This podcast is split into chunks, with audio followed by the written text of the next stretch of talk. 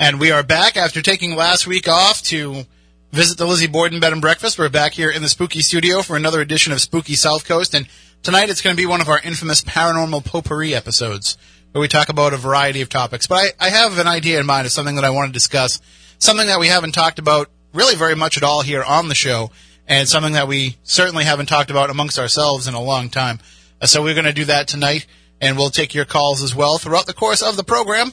And we'll give you all that information of how you can call in and join in in just a few moments as we begin episode 400. Wait, let me check my computer. Four, uh, four, four, 489. Episode 489. That that joke is getting old. I gotta just stop. Episode 489 of Spooky South Coast starts right now.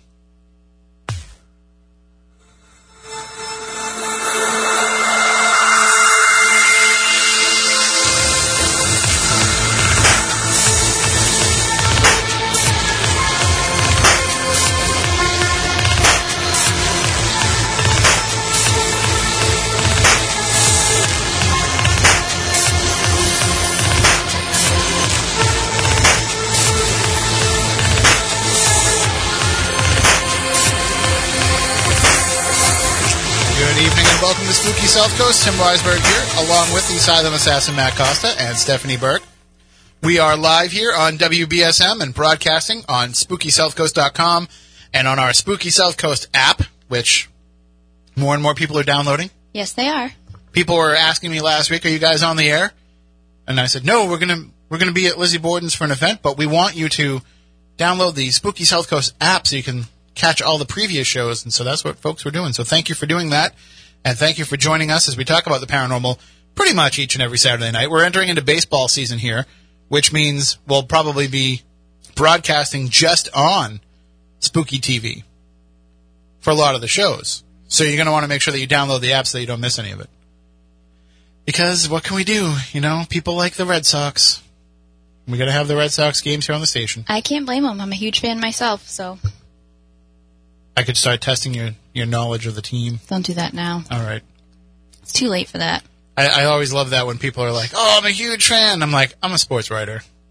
Like, You're gonna beat me any day, gonna- anyways. Well, not about the Red Sox. I don't really like. Ba- I mean, I like baseball, but like, I don't really pay attention to it. It's not that I don't like it. You know what I like? Ghosts. That's what I like to pay attention to. Ghosts. I love Ghosts too. and that's what we'll be talking about tonight. I like Ghosts more than I like the Red Sox.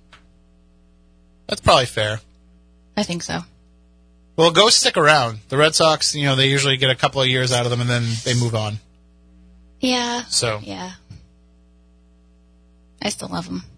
also, I'm wondering, I'm just trying to think in my head, you know, we, how long it's been, but we, it was definitely well before you were here as part of the program, but we did do the Haunted Baseball show Yeah, I was Twice. for that. because they wrote two books. Mm. They wrote Haunted Baseball and more Haunted Baseball. Right. That was some pretty good stories there, too. Well, I heard Fenway is really haunted. Well, uh, you know, back in the day when uh, our good friend Kristen Gartland was on Ghost Hunters, and she was in charge of trying to find locations, we actually spent because you know we. Um, I said, hey, listen, there's a lot of the. We're, I'm reading this book. We have these guys on the show talking about haunted baseball. There's a lot of very interesting stories coming from these stadiums. Let's see if you know we could get into one of them for you guys for an episode. And so Right. We were trying to pull it off so that we could get into Fenway Park and the old Yankee Stadium. Because you know how Ghost Hunters used to do two locations in an episode?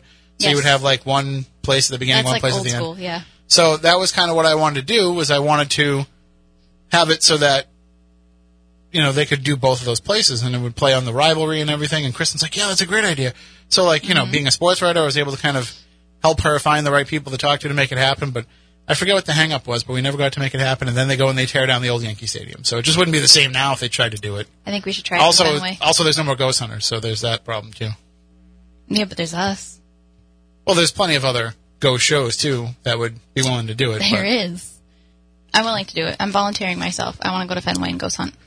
would you want to, uh, you know, would you want to go and kind of? I, I mean, I, I guess if you're a fan, you kind of want to go and learn all the ins and outs, but it's also it's going to pull back some of the the pull back some of the curtain for you to go and see that too. Think so? Yeah, because all of a sudden now you're going to go and experience the fact that, you know, it's Fenway is kind of a dump See you later, Matt. Is he leaving us? He, Um, when you think about it, Fenway's kind of a dump. Like, I've done the Fenway tour. but is that all the insides, the inner nooks and crannies? It was a lot, actually. I was really surprised at how much they bring you into. Their offices are beautiful. Like inside, there's nothing like dirty, nothing you would expect at least um, from an old stadium like that. But even um, the restaurants and everything else, it looked great. Like people get married there. Um, you should see the shots that they take for like bridal magazines too, because I uh, considered it because Brennan's the biggest fan on the planet. So um, it was actually really nice. Because listen, you know, I, I worked a lot at at TD Garden covering the Celtics, Right. and Yeah. it's a relatively new facility. It's probably it's probably a little probably about 25 years old now, uh, between 20 and 25 years old. They get opened up in like 95 officially. Right. So, yeah, so a little over 20 years old. But if you walk, like, because I would, I, I cover the Celtics, so I come out of the tunnel, Right. and I would come out of the tunnel into the arena bowl, Mm-hmm. and as you're coming out of the tunnel and into the arena, you can see underneath all the seats, Which is disgusting. and I'm it's sure. terrible under there. Mean, they do the best job they can to clean it, but Mm-hmm. it's terrible. And you can see like gigantic rats running Oh, inside and out. So that's why I'm saying like it might ruin you to get unfettered access to a place like Fenway Mm-hmm. Park because you're going to be like, oh, there's like leaky leaky toilet pipes you know, back here. you and expect giant that everywhere you go, just because not every stadium can be brand new and beautiful, and it's people Not every that place ruin can be. Gillette Stadium. Gillette Stadium is immaculate. right, but there's just something magical and mysterious about Fenway Park. Let's do it. Let's do it. Oh, I don't want to. You can you can do it. You don't want to be on my team for this one? I just want I just want to get unlimited access to Cuban sandwiches. If we okay, can make fine. If we feed you, will you go? probably. Okay. Although the Red Deal. Sox charge you if you're in the media, like you have to. It's like the only sports team in Right. Boston that they charge you to eat the food. I don't care. It's good food. Not I not haven't- for the media. Let's see. When's the last time I went to Fenway? Um, I think I went after, but I was at the game. No, no. Um, See, you're making the you're making the mistake of thinking that the media gets the same thing that you can go and buy at the concession stands. no, Mm. you get no, something it doesn't, worse? doesn't work that way. really? Eh, It depends. It, it Ugh. really depends. Well, Gillette feeds you very well, so Gillette does. You've seen the photos. I have seen the photos. We had a thing going on for a while where every single time that you went to a game, you'd send me a picture because I, I, I haven't been to a Celtics game in a while, but there was a woman named Blanche mm-hmm. who worked in the kitchen that was just the nicest woman in the world, and she would know like what you liked. She'd be like, "Oh, I'm so glad that you're here because we're having your favorite tonight." Like she knew That's like what you liked. And there was a night that they served Mako shark, and I haven't happened to mention how much I liked Mako shark, Mm-hmm. and that I hadn't had it in years and everything.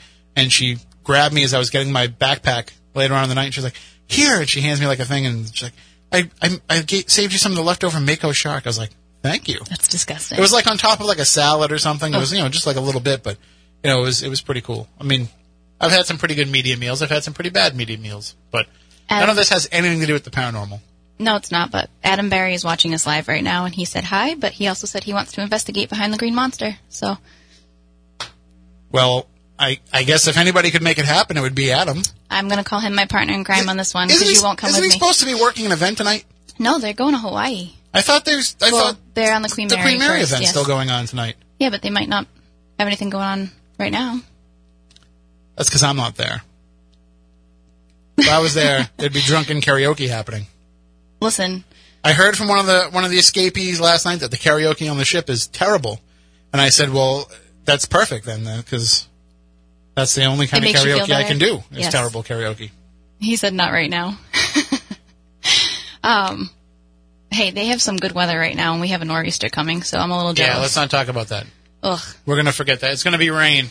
It's gonna Yes, turn into it's rain. going to be rain.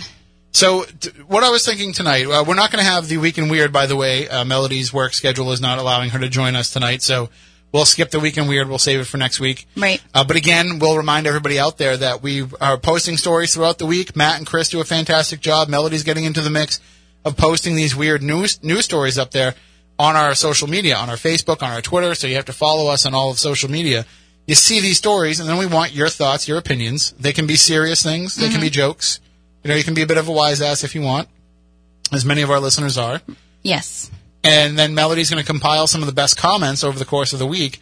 And so when we read the stories here on the show, it won't be all of us reacting to the stories. It'll be all of your reactions to the stories, because you know it's it's about the fans. It's about the listeners. It's about Of the course. people out there. That's what we care about. We don't care what each other thinks. That's my favorite part. You know, having. I mean, I'm talking a little slow right now because I'm literally following three different feeds on Twitter, on Facebook, and on YouTube. But I'm interacting with everybody that's listening with us right now from all over the world, and that's my favorite part about doing the show because I get to meet new people. I get to talk about my passion with people that have the same, you know, interests or hobbies or a passion themselves for it. So that's my favorite. So reach out to us definitely. And and I and I forget sometimes that this isn't an easy topic for everybody to discuss. right. Because we do it anyway. Well, we're weird, so But I mean, we just come in and talk about it anyway, and Yep. and we talk about it amongst ourselves, and we have a group of friends that are, you know, this is something that we talk about, and a lot of the times, you know, we'll be having conversations on social media with people right. that don't even have anything to do with ghosts, but they're people who are in the field, Right. so you can always kind of mix in a ghost part of the discussion anytime. Right. So I forget sometimes how some people still feel uneasy. I forget about how before you even started coming on this show, Right. it was an uneasy topic for you to deal with a lot of the times for a lot of people. You were still kind I of keeping you. it hiding a little bit. So I, I forget about that. But as I was I was mentioning, you know, we uh, somebody reached out last week and said, "I'm trying to get well a couple weeks ago, Mm-hmm. but you know, I'm interested in this, and I don't know anybody else that is." We get a lot of those emails, though. We do, and but the answer that I always give is the same thing. Mm-hmm. We'll just talk about it because if you don't, you're not going to know who's into it and who isn't. It's it's really true. But I Um, forget the judgmental factor of it. the judgment is a hard reality. It really is. Um, God, I remember being a kid, like elementary school, and I'm sure you did the same thing. But in elementary school, like, computers weren't really a thing yet, and not everybody had one in their house. And I was going to the library. I was taking out books on every paranormal topic known to man, any weird history, you know, different things like that. And I would be the kid, you know, sitting with my um, my like textbook in class and I'd have my weird little ghost book on the inside and I'd be reading that instead and I did it all the time. Um, you know, acted like my parents didn't know what I was doing, but I would do it while I was doing my homework too. I absolutely loved it, but I kept it a secret for so long because telling people that you are interested in ghosts. I remember my friends always saying, because I lived in a really old house, like, oh, your house is haunted, and like not wanting to come over, or, you know, making jokes about it. And I always just thought, oh, God, if they only really knew, um, I wouldn't have any friends. And I, uh, I kind of blame you for, uh, forcing me to, Hey, Bring that factor Listen, I never world. forced any woman to do anything she didn't want to do. Don't be spreading stories about me. I'm spreading this story about you. Actually, it's documented in an episode, so. But that's kind of the the thing that you know because I I don't think I hit a lot of judgment from people when I started to get into this. I mean, it also helped that from the day that I started doing the show, you know, my best friend's by my side the whole time. Mm-hmm. That I've had Matt here as somebody who could, you know, because he's not somebody who is a full out believer. Very true. So it it helped me that he would kind of keep me grounded because I could just tell by the look on his face if I was telling him something that he's you know he's thinking in his head like whoa slow down take a step back. Eh, But I always had somebody who was like a sounding board, and I do it with you as well, where you know I run into people who might be. I don't want to say skeptical, but people who just might not even like just think it's ridiculous. You know, people who just think that it's stupid to do what it is that we do Right. And I can go to Matt and I can go to you and I can go to Chris and I can go to Moniz and I can say, can you believe that this still exists? That people still have this mindset about it. You know, it's okay if you don't want to believe in it, but at this point, there's enough of it going on and enough attention being paid to it that you really can't second guess now somebody's decision to spend time on it. Right. It's, I think Well, be careful how much you throw around the mainstream word because it's not mainstream. more mainstream than it was. It's a little bigger than it was. Um, but I think we also tend to overestimate how much it is spread. You know, for example, like people are like, "Oh, paranormal television, it's everywhere." Well, no, it's not really everywhere. It's, It's on not. it's on two networks.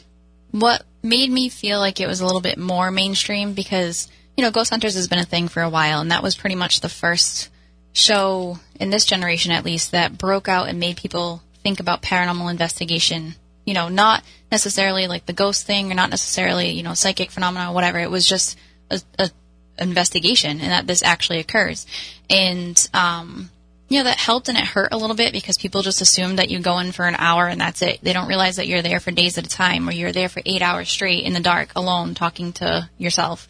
Um, but I knew the, mo- the moment this past fall where, um, my aunt started calling my mom and saying, Hey, does Stephanie watch Paranormal Lockdown or what is this show? Is it scary or this or that? And then she called back again and said, Hey, I just saw her face on the TV. What's going on? So people are getting into the paranormal or the question of the paranormal a little bit more than they used to because it's being pushed in their faces a little bit more and they're not necessarily, you know, looking at it the way that you and I do, mm-hmm. but it's still becoming like that question of does this exist is is being brought up more. It I don't know if it'll ever get to the level of, you know, what it could, but I mean, we've had, you know, like the the show um did you ever see it with Jennifer Love Hewitt? Um, the Ghost, Whisperer. No, I never really watched it. It was actually good, but I know it was kind. scripted. I know the backstory. of Well, yeah, but it was based So- on a true, a real person. James Van Praagh. Well, he was one of the people that it's actually based on. Mary Ann Winkowski. Right. Or, I think I'm saying Um, that right. but he's the one that worked on it to bring the conversation um, to an, like a, a reality type of level rather than just totally faked. Um, But see, that's the thing is like people people make that assumption that you know the paranormal will be real and it'll be accepted when everybody's talking about it. No, it won't. but no. no. but that's not what makes it accepted. It's- what makes it accepted is the fact that nobody needs to talk about it anymore. Right. People don't realize that it actually questions like your entire belief system. When it's when it stops being something that people have to talk about, you know, when Mm-hmm. it's when it can just be something that just we accept happens, then that's when it becomes normal. I I don't know. I kind of like it how it is now. I don't know if I want it to go full blown mainstream. Well, it won't, so you don't have to worry about it. Okay. It never will. You never know. No, absolutely. It'll, it will never go mainstream because part of the fact, part of the problem is you'll always have people that won't be believers until it happens to them, and it doesn't happen to enough people mm-hmm. for that to be the case. But also, the other problem is there's a huge religious backlash to it. Right. And as long as we let religion dictate where society goes, mm-hmm. which, let's face it, it's always going to be that way, then you, there's always going to be a brick wall that you're trying to push up against. I agree with you. And I think I probably one of the biggest problems that I deal with regularly is people don't realize how often paranormal phenomena actually happens to them. They just brush it off as something, you know, everyday type of I mean, Sun- Sunan Name in the chat room Mm. just brought up a good point. He said, mainstream, what would be the reaction if Donald Trump said the White House was haunted? I was trying not to go there with politics, but Well, no, but I'm, I'm just using that not as a political Right. decision, but I'm using that as, you know, here is a person who is supposed to be an authoritative individual, Mm-hmm. a person in power, and a person who has the eyes of the world on them coming out and saying, there's ghosts here. I believe Right. there's ghosts here. I'm acknowledging their existence, and they're around me. First of all, other presidents have, that, have said that. right. But the problem is, like, what happens immediately because of the connotations of believing in ghosts, it immediately becomes fodder for your enemies and fodder for your detractors. So even though Elizabeth Warren could live in the most haunted house in the world, Yep. and com- Elizabeth Warren could spend her weekends going out with a paranormal research team Mm-hmm. And, and documenting the existence of the paranormal and think that every place she goes is haunted. She could be getting possessed by ghosts like she was Zak Bagans every weekend. Uh-huh. But then when Donald Trump would come out and say, uh, the White House is very haunted, there's ghosts all around me, I'm not going to do a bad Donald Trump impression.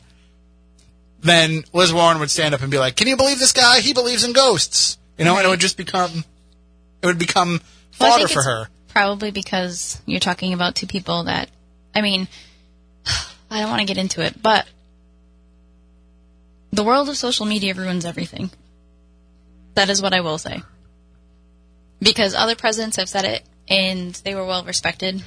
Well, but they've said it in a way, you know, it's not like they're not holding a White House press conference and being like, you know, No. good evening, my fellow Americans. This place is haunted as, you know, Yeah. like it's Right. It's just something that has kind of been brought up in past. No matter who does it, no matter where it's said, how it's said, you're always going to have half, like, take people as a whole, break them in half. Half of the people are going to believe in it, and half the people are not going to bother with it because they don't want to believe in it. And those people that do not want to believe in it, there's nothing that you could, you might be able to sway maybe a quarter of them, an eighth of them, but you're never going to sway all of them. Right. you're And it goes like that with anything. It goes like that in believing anything. Absolutely. So it it's a choice, and everybody has their own. So it's interesting because part of what I want to talk about tonight as we do a, a paranormal potpourri episode, and the number to call in is 508 996 0500 877 996 1420. You can call in at any point during the show and join in the conversation. And feel free if we're talking about something to interrupt us. And it can be really about anything. Like Right. we're not we're not going to limit it to just this topic tonight, but we've been. Oh, every, I think everybody out there kind of knows I've been working on a new TV show. A new You kind, are, kind of new. just you I'm know, working on a project. It's Yes. it's it's it's another it's it's going to be for television. Mm-hmm. And I've been looking for haunted places, not locations, not single locations, but like a town Mm-hmm. or a neighborhood or a city, a place where there's multiple places being affected Right. by activity, where that activity might be connected. And so in doing that, I've been researching a lot of places that have spiritual histories, and that led into a lot of places that have spiritualism histories. right? And you know, we're lucky enough here in on the south coast of Massachusetts that we actually had the second, if I'm correct, it's the, it was the second biggest spiritualist camp outside of Lily Dale, New York, was in Onset, Massachusetts, during the Victorian era, during Yep. the, the latter half of the 1800s, and there was a very big camp there of people who would observe and practice spiritualism then they would move they eventually moved out of that camp and settled there and started building all these great victorian houses that are still around to this mm-hmm. day and there's still a branch of the spiritualist church in onset to this day and they have the wigwam where they go out and they have certain ceremonies and they open it up in the summertime for people to come and visit so there is a very strong connection still there Right. obviously lily dale is going to be number one Obviously, because yes. that it's never gone away there. In finding some of these other places where spiritualism reigns, what used to reign supreme, Mm-hmm. you know, it's it's not anything that's still part of their history. It's something that's kind of gone beyond the societal history of that area. right. And I think that there's a mistake because I got into this argument with one of my co-producers. Is the idea that there is that spiritualism's something of the past, and that it's not really something people believe in anymore. Uh, people have debunked it. They've decided that people who were practicing spiritualism were frauds, and that's not the case at all. And these methods that we look at as being archaic are really just the same methods that we use now. Mm-hmm. And this is why we get it. You know, we get into this argument all the time with people. For example, we went to the S.K. Pierce house in November, did an event there, Right. And what do I bring with me to every Legend Trips event? A Ouija board. Mul- multiple Ouija boards, mm-hmm. because people, some people want to use them, Right. and we have fun with them, and we have experiences with them. And we walk to the door, and I start, you know, I'm just carrying in my stuff. I put this call on hold for a second. I'm carrying in my stuff, and I got my boxes of Ouija boards on top, and, and, and Marion looks at it and says, Oh, no, you can't have Ouija boards in this house. We don't allow it. Mm-hmm. And I said, But, We had to sign a paper that said that we wouldn't use them. but I said, How is the Ouija board different Mm-hmm. than anything else that we're using in this box tonight? Except for the connotation that people make with it. Right. So we can get into all that, and we will. That's a big topic. You sure we have time for that? Well, we have an hour and a half, so we got plenty I'm of just kidding. But uh, we do have a call on the line, so we'll take that. And you can call in at 508 996 0500 877 996 1420. Good evening. You are on Spooky South Coast. How are you?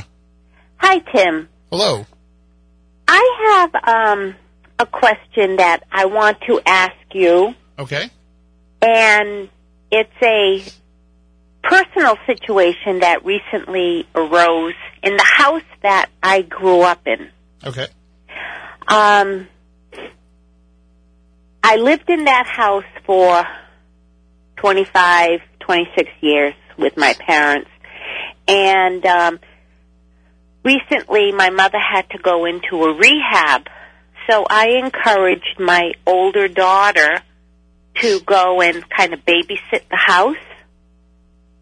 And my father, he passed away in that house from cancer. He wanted to die at home. And um, after a couple of days, my daughter told me that there was uh, spooky things going on that she was not comfortable with. Mhm. And I kind of just boo-hooed it because I said, I grew up in that house. I know that there's, there was nothing going on. I never had any negative feelings.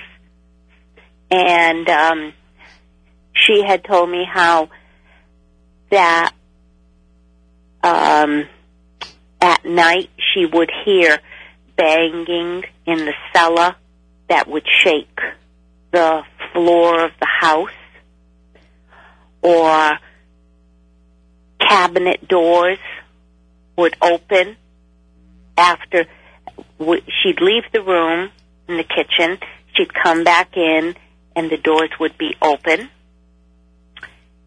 um And so, or the the doors in the house, two indoor inside doors that led to the cellar, they left open for the cat to go down to his box. Mhm. They would be closed at various times, and they'd never close them. So I went to the house, and the only thing I could think of was, you know, my father passing Right. away. But I said, I, t- I tried talking to him in the cellar and I said, Dad, why would you do something like this to your granddaughter? You know, you're frightening her if it is you. And, um, I said, if it's you, give me a sign. So, um, they had, my daughter told me they have a baby. The baby was in the bedroom and they would hear music coming over the baby monitor, but they did not have any music playing. Mhm. And it was like chimes.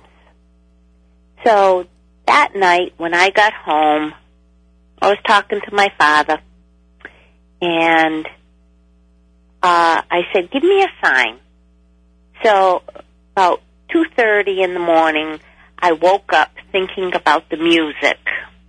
And on my landline, my phone chimed twice. Hmm. So I said, well, maybe that's an answer. It's my father. But still, I, I, I just was, uh, you know, just kind of taken aback by this whole thing. Well, right, yeah.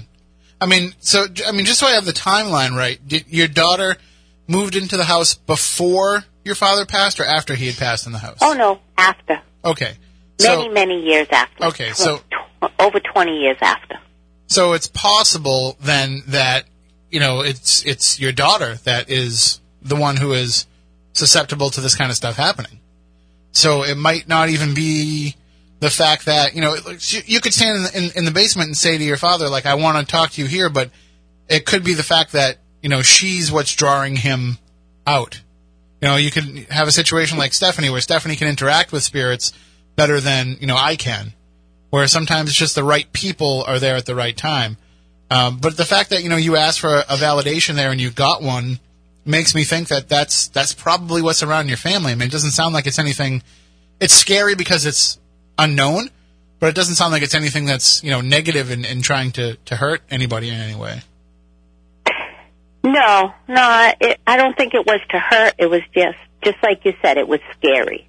Right, and it's only scary because you you don't understand it. In all actuality, it's you know it's most of the time when loved ones, Stephanie, you deal with this more than I do, so you can speak to it better. But you know, even when loved ones are trying to reach out and say hi to you, Yeah, if you're not getting the message right away or easily, um, or noticing the little things that are happening, they'll take it to the next level. Obviously, with you know cabinet doors opening and noises and different things like that to get attention because they want to um, make sure that you know that they're around. and because you have to figure out the difference between what is just your own mind Yes. remembering them Right. as opposed to them reaching out. So, you know, say for example, you know, you you have a a, a certain cup in your cabinet that you know when when your father always came over, that would be the cup that he would want his coffee in. And so then all of a sudden you start to find that cup right in the front of the cabinet, and you're just like, oh, that cup's making me think of dad. But you don't realize that it's actually your dad that's moving that cup to the forefront for you to see it. So, it, and sometimes if those little subtle uh, gestures to let you know that they're around don't do the trick, then they got to try something a little bit more drastic. Right. I see. And do you also believe that animals have the ability to see spirits? Yes. Um, certain species of animals are much more intuitive, um, and actually, certain breeds of different species are more intuitive than others. For example, um, you know, dogs and cats can be really receptive to um, those on the other side, but a dog like a German Shepherd is way more in tune with the universe in general um, than, say, a Chihuahua. So, um, horses are extremely intuitive animals as well. Um, so absolutely, they will definitely notice things that are around you. But obviously, you know, having uh, domestic animals like a cat or a dog are more intuitive than, say, a bunny rabbit. Yeah, that's what I thought because she asked us. She she stayed in the house for a week, and she said, "Can you can my husband and I come over and stay until her boyfriend got home because uh, from work because she was she was afraid." So I said, "Okay." And so up to this point, I had been at the house several times and hadn't noticed anything. So we're sitting, um, and we're in the living room, and we have a direct angle into the kitchen to see.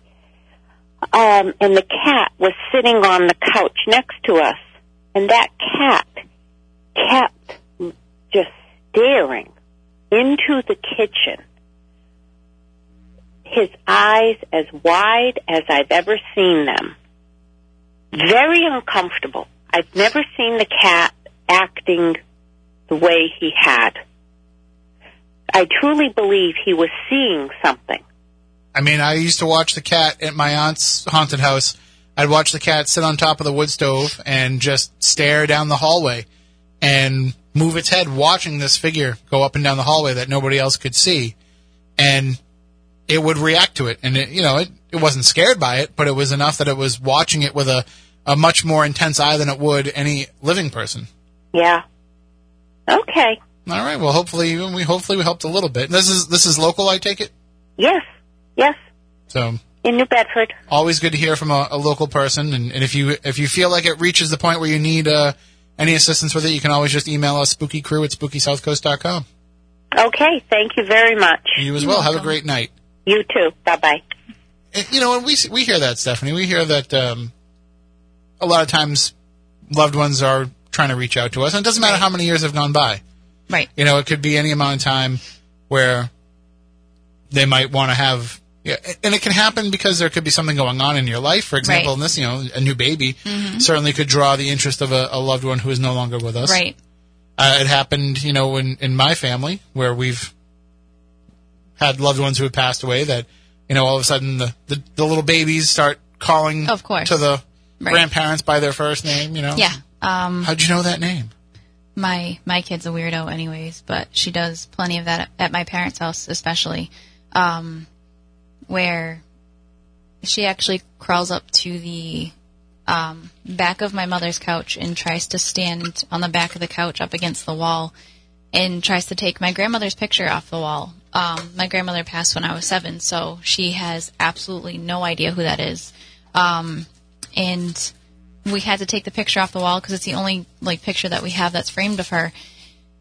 And we don't want it to get ruined because she actually ripped it off the wall and started running around with it. Um, As, as you're talking, I go from one fast food you do, to another. you do. Um, so we took the picture down and we put it in the other room. she came back to the house and realized it was gone and started yelling at my mother and pointing her finger in her face and everything, you know, in baby language, um, because she was mad that the picture wasn't there. But we, you know, until she can be trusted, we can't put it back. So, um, but you know, my parents didn't really deal with any um, paranormal activity in their home. Their home is well over 200 years old until I was born. and certain people's energies and psychic imprints change the energy in a location.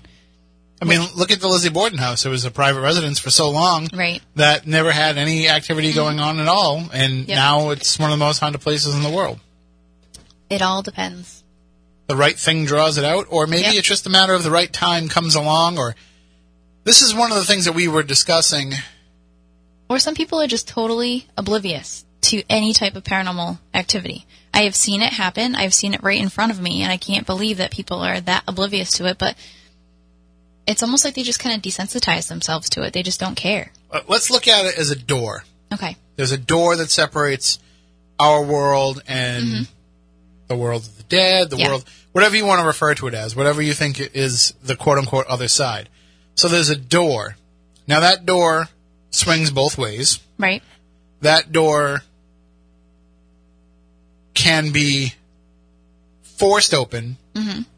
from the side of the dead, where you have a place where there's tragedy or you know a murder takes place or something like that. That can kind of force that door open. That that Right. psychic burst of energy mm-hmm. can force that.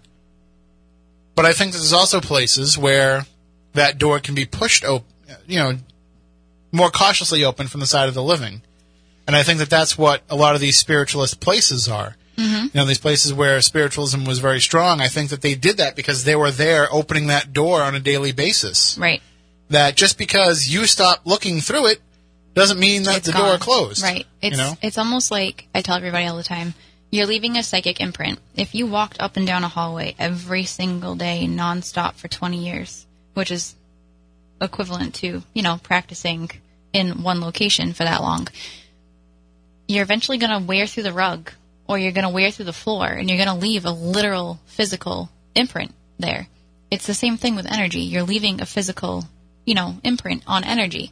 So a place like that, um, I tell people all the time on a smaller scale, people will ask me to come to their house and do a reading, or they'll ask me to come and do a table tipping, especially. Table tipping, readings and table tipping are very similar.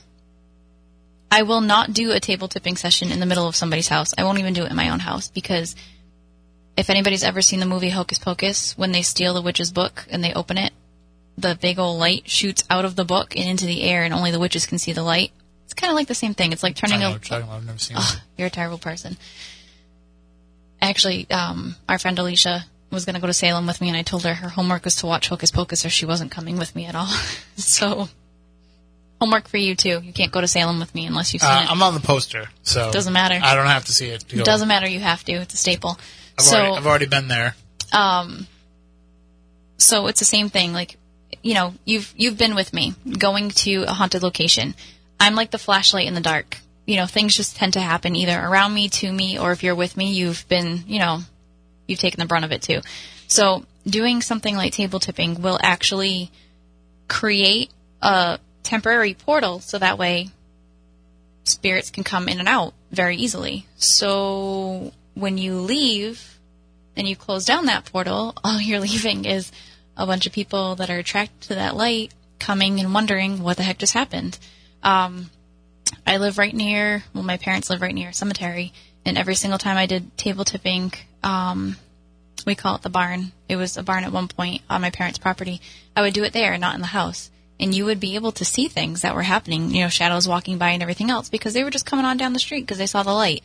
So, doing that in a place continuously, day in and day out and day in and day out, energy knows, spirits know, let me go here. This is where this was happening. Maybe I can get some help there. So, it doesn't go away. You can't make it go away. and that's kind of what I was what I was alluding to uh, earlier in the show is that that era of spirit Yep. communication was and uh, let's not fool ourselves either. You know, it wasn't like in in the latter half of the 1800s. It wasn't like everybody was into spiritualism. It was still a, a very niche thing. It was, but it did it did pick up some uh some followers along the way. If I remember the numbers, uh, I I had the numbers in my head and That's I just okay. lost them. I won't test you. But there, there was there was a very large following worldwide. Yeah, absolutely. and especially in the United States, it kind of became a craze. and it made sense because, and I would probably say it's th- what we are experiencing right now in terms of the paranormal boom Yes. the paranormal boom that's going on right now is probably the closest thing that we've had to that spiritualism craze. Right. It's just it's a different way of doing it, but it's the same bit. thing. Yeah.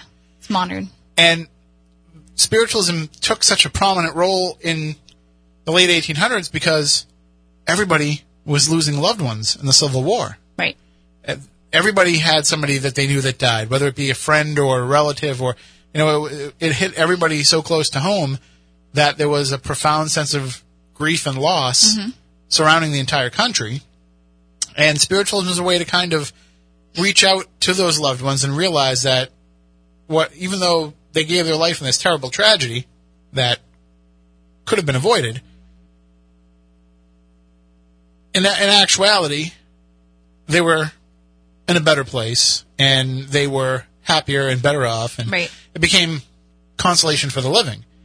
So I think that that's kind of what made it so popular was the catharsis of it, the emotional feeling of it. It had nothing to do with the actual spirit communication that was taking place. And I think that in the end, when you look at spiritualism and you say, well, it was f- full of hoaxers and, and full of frauds and full of the, you know what? You can get that anywhere for anything, So, anytime. but so is today's paranormal Yep. world. But that doesn't mean that it doesn't help people. Right. And that doesn't mean that there aren't some people who are legit.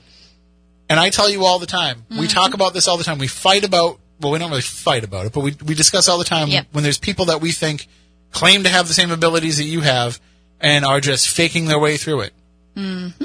And you know somebody's faking it, and you say, oh, I really want to tell people that that person's faking it and that they're wasting their time Right. as a rational person, I want to say to you, like, don't go and give them money. Stop spending eighty dollars a week in a phone reading with this person. You know, stop spending three hundred dollars to get a Skype reading from this person. Like, cut it out. And, I'm, and I say this person. It's not any particular person, but we we've seen it. Ha- There's a list. but but that's the thing is you can go and watch somebody on YouTube or see somebody even on Mm-hmm. Television and realize like Social this person's just this person's just cold reading. yeah. You know, and, and how many, uh, you know, psychics and mediums do we have on our Facebooks that are like, I'm doing free Facebook readings right now for the next hour. Yeah.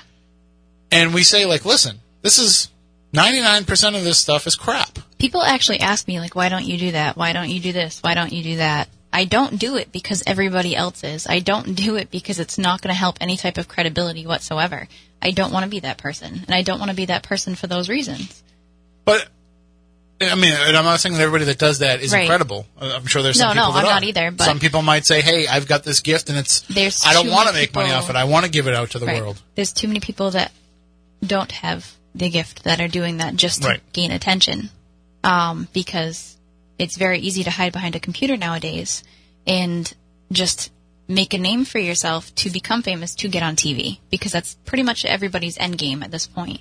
Um, which I'm not about. So, um, I know I say Well, I that. don't, think- I don't think it's everybody's, but I think that there's all, you have to be cautious of the fact that that can be Mm-hmm. somebody's motivation. Absolutely. It's motivation for regular people at home that want to get on TV too. So it's the same thing. But um go on.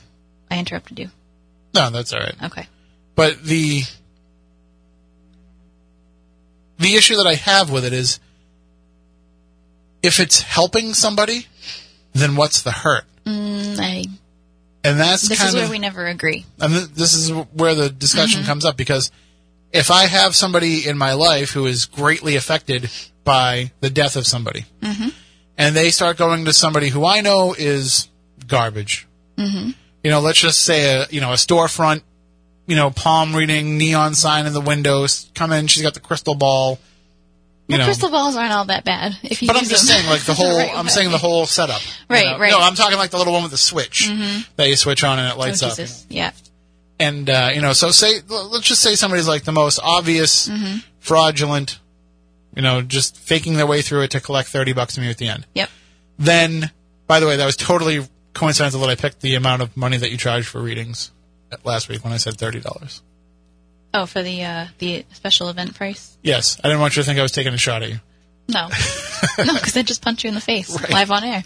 So the, uh, but uh, I don't even know how much they charge for those. For, I know what I know what I know what they charge for the palm at the palm reading shop. I know what they charge for other things Oh, Jesus. because it was in the paper. Um, No, you wouldn't be taking a shot at me if you're endorsing me at events together. Uh, we- I So, do not endorse psychic abilities in any way. Fine. I've never, I've never actually given an endorsement of your abilities. You have not, No. but you'll tell people how. But if somebody's I like, "Who is repeatedly. who is the most real medium you know?" I'll say Stephanie. right? But I can't. I I, freaked you out enough for you to buy into it. I can't give you an endorsement for for one reason and one reason only. What's that? I'm still not 100 percent ready to accept that it's real. I know you're not. I think that you can do it. I think that if it is real, you do it well. I think But I'm not. since you've met me, you've become way more open to it. It's it's just denial from my own self. It's got nothing to do with you. Right? No, I know it doesn't. I Right. have fun freaking you out. Yes, you know that I'm just It's trying. enjoyable to, for me. I'm just trying to deny the things that happened to me. But anyway, I know. I know. I'm get- sorry. Get, but getting back to the It's more of an acceptance issue on your end. yeah, that's what it is. It's, Yeah. it's, I, that's why I said it's totally on me. But I do think that if if somebody is going to you know storefront psychic and spending a hundred bucks a week and saying, "But I feel so much better when I go," then that's kind of the point. Because listen, I've gone to therapy. Mm-hmm. I've had like three or four different therapists, and every therapist that I had was nuts, more nuts than me. I think you kind of have to be in order to do that. But these people needed help more than I did. Mm-hmm. And, and and I've told you about my first one where I was like, well, you know, I he has he asked me a lot of questions, and I think it's really just kind of reverse psychology, like trying to get me to see the the, the light at the end of my own tunnel. But in actuality, no, I think he just needed help. And so I've gone to these people, and I mm-hmm. know that like a lot of them, it's the same thing. They're just charging a lot of money for not really doing anything and you're just sitting there and talking about things, and then you feel better about it at the end because you talked about it. Yes, I can see that. So they're just basically guiding a conversation that you're having with yourself. Right. And I think that a lot of these, you know, storefront psychics can do the same thing. I see where you're coming from. I I can't accept or I cannot say that it's a good thing that these people are getting some type of closure by going to a crappy wannabe medium. Because you're charging money and preying on somebody's grief, Well- which is disgusting. If you are, we got about a minute. I know. If you are somebody who, and, and let's face it, if you're a good fake mm-hmm. medium, you're setting it up so that they want to come back each week. Which is disgusting. Yes. But if you are somebody that's just like, hey, thanks for coming, you know, one time, working your way through it, okay, see you later, I'm here if you need me. You know, if you're one of those type of people, you're probably not a very good fake medium. Right. But, you know, that can be cathartic and that can be helpful. So, doing things like that, or because you're basically just wanting to make money off of it, that's all you care about. Um, and you have to fake it till you make it, anyways, because you have to be able to make sure that your name gets out there and there's a positive, you know, attached to it. So, that Well, we, we, we'll, that's one problem. we'll pick this up on the other side of the uh, of the news. We do have to take a break for the news. If you want to call in 508-996-0500. I actually don't want to mess with what Matt set up over there, so I'm just going to let it Nope. go. We'll just pull down the microphones Sounds so good. we can continue this argument. So you'll see, you'll be watching on the Spooky South Coast app or on YouTube or whatever and, and seeing us like yelling at each other and it might even come to blows, but Yeah. you won't have any idea what So we're saying. So stay tuned for the uh, the fist fight for sure. Yes, and we'll we'll pick this up on the other side, and you can call in 508-996-0500, 877-996-1420. And I want to get into spiritualist methods versus modern technology and investigation as well. We'll be back in just a bit with more Spooky South Coast.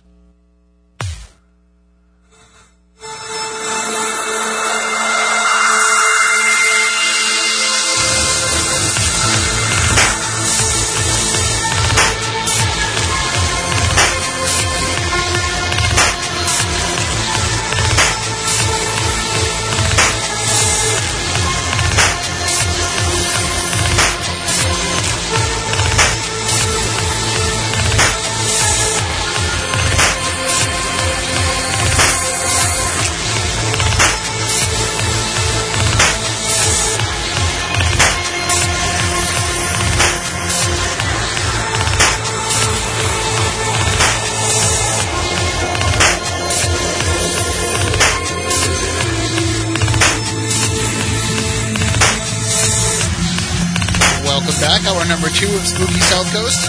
Tim Weisberg here, along with Stephanie Burke.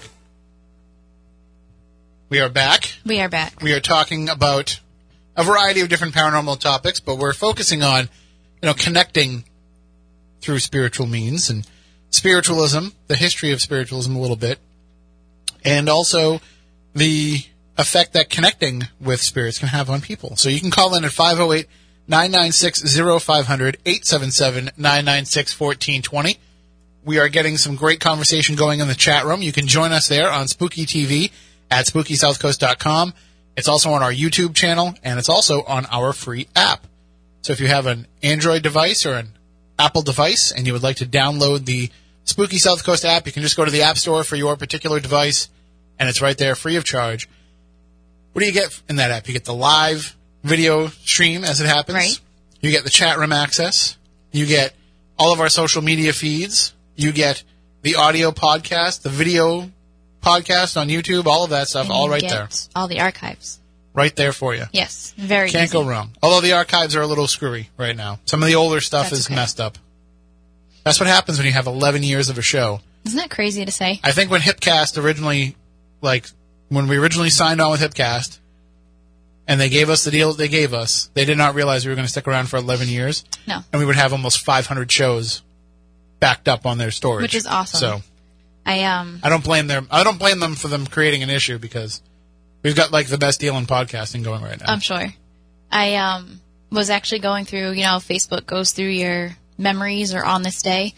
I was looking through and saw that I was posting that I was co-hosting with you um 4 years ago this month.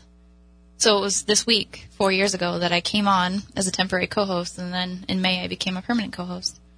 well, you weren't you weren't a temporary co-host then. We were trying Well, to get you on full time. Well, I didn't know at the time. That was your evil plan all along. We were kind of auditioning you. ah. Well, I'm glad I made the cut. Well, you're still auditioning. Am I? Yeah, Four this later. is just a four year audition. Yeah, you still It's a long time. How am I doing? so far so good. So, far, so good. So far so good. But okay. uh, in I, I do there was a, a, a share. Somebody did share something with us uh, during during the first hour. They emailed us, and you can do so as well. Spooky Crew at SpookySouthCoast.com. Would you like to share that email? Give me one second. Yeah, I will pull it up. because sometimes people aren't comfortable with calling in. The phone number is 877-996-1420 if you do want to call in and share. Some people aren't comfortable sharing the story in their own voice. They'd rather just write it to us and send it to us that way. And you can do that. You can also, you can try and get us in the chat room, but the chat room flies by so fast as we're having the discussion. You can also reach out to us on Twitter using the hashtag SpookyLive during the show as well.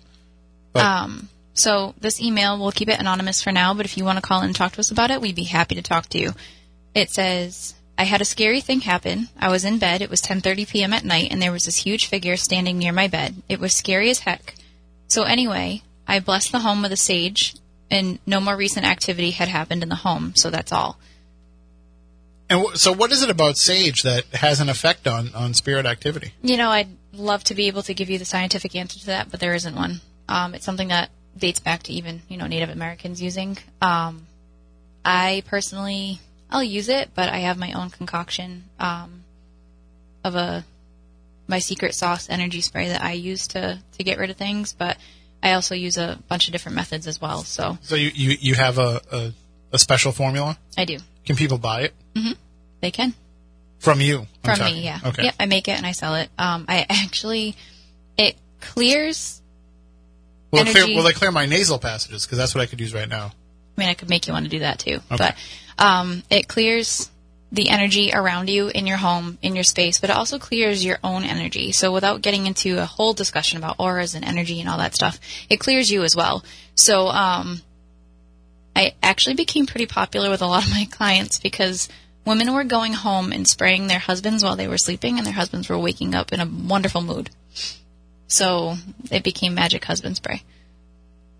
So that's how it uh it kind of became like People can use this on their own. They don't need to be shown any special methods. no, or, you just have to spray it. But I usually give it to people that are um you know in need of being able to clear out whatever's going on in their home. I actually just gave it to somebody Saturday night because they had a huge problem. So I said, you know, before I can get up there and take care of it for you, um, try this first and see how that goes. So you're going to shave your head now and get a big gold earring and be the Mr. Clean of the paranormal? I am not. All right. Good. I don't think that's going to look very good. It probably would look wicked goofy. Um, thank you. Thank you But- for agreeing with me. It would. I well, think because so. you're a girl, so you should wear two earrings. Oh, that's the only reason I'd look goofy, Yes, right? It's that just was one the only earring. thing. Yeah, not shaving my head. That was the only thing. So the, you know, we were talking in the last hour a little bit about spiritualism, and I, it just, I, I had to have this discussion and, mm-hmm. and this debate, and, and, and it's something that I just don't think people understand. But what we do now as paranormal researchers and investigators isn't that much different than what people were doing during that era. No, it's not. I mean, Danny Roberge, Big Beard Studios, has a brand new version of Echovox that is dropping Right. on Monday, I believe. You- So, yeah, we were just talking about that before we went live. like, you should, everybody should get ready to check that out. But uh, at the same time, yes, you know, we're putting a lot of technological research into what it is that we're doing, but in the end, it's all the same thing. It's all trying to reach out and communicate with the spirit world, with these ghosts. So it's not that much different depending on if you're using a Ouija board Nope. or if you're using, you know, a, a, some sort of a ghost box or an app or even just, I mean, people scoff Yes. at taking a flashlight and unscrewing the flashlight and seeing if that will work. And I kind of scoff at it a little bit too myself because I know how easy it is to to get a false positive out of that. But I've also had, uh, well, I don't want to say I've had it because I don't, I've never done it right. because anybody that has ever been on an investigation knows that once I get there with flashlights, they don't work anymore. like Very last Saturday true. night, as I'm pulling all these flashlights out of the box from the last event that we did, saying, "All right, I'm putting fresh batteries into these. Who wants a flashlight? Why aren't these working? These are brand new batteries." Right. I just seem to kill flashlights. You do. You do. But I've seen other people run those flashlight experiments while I was there and had amazing responses to what it is that they're asking. So in the end, it's all really just no different than asking Mr. Splitfoot to knock on the wall three times. Right. I actually, um, I think people look at me as, you know, I'm just the person that comes in and talks to whoever might be there. Um, and I just do the medium thing. But, um, you know, at least my background is an investigation. I was investigating for years before I wanted to tell anybody what I actually could do. And I like to experiment with things because I am a skeptic myself. And I believe we were in the old town hall in Wareham and um, I had an EMF meter going on top of the flashlight because I wanted to see if there was any validity to the flashlight trick because we had seen it on TV. You know, a lot of people say it doesn't work. You know, there's a scientific reason as to why it happens. I've seen YouTube videos that claim this and that as to why it happens. I wanted to see what would happen if I had an EMF meter and a flashlight go off at the exact same time. Whoever I was communicating with at that moment, um, there was historical documents to back up the names and the dates that I was coming up with. So I believe that I was actually talking to someone. But asking them to make both go off happened more than once Right. at the exact same time. How do you explain that? How I- can you say it's not something? I mean, I understand how a flashlight works. You know, I understand how the Right. connection is made with the battery from the Right. two ends, and that's how it works. So I know that you could just give it the lightest little bit of Yes. pressure and it will light up. But that's kind of the idea of why you do it because it only takes a little bit of pressure to make it light up. Right. So that's why if it's just like, hey, can you light light the flashlight? Make the flashlight go off. Ten minutes later, oh my god, the flashlight went off. They You did know. it. You know, but it's when it's responses to things This and questions was- and and being able to give out false information mm-hmm. and have it not react to the false information, but then Right. react to the correct information. You know, it's Yep, it was a little too weird for me, and I, you know, I'll never be able to prove it, just like everything else. But it it surprised me. It really did, um, and it it surprised the people that I was with too. At one point, I think um, we were all in. It was an old vault, and it was four girls, and we were sitting there, and everybody screamed at the same time because of how how shocking it was that it actually happened. And it was up on a shelf. We had um, we were actually sitting in the dark, and um, we weren't anywhere near it, so it was even weirder. So you mentioned the word that I think is starting to make less and less sense. Mm. You said you'll never be able to prove it. And I think that's the biggest problem here. Is let's stop looking for proof.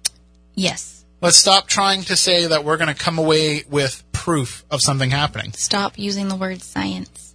Well, yeah, that that goes without saying because it's not. if science worked to prove this stuff, it would have already proved it. you can take a scientific minded approach, Oh yeah. But that doesn't mean that you're you're going to be able because it doesn't fit into Right. physics as we know it. Right.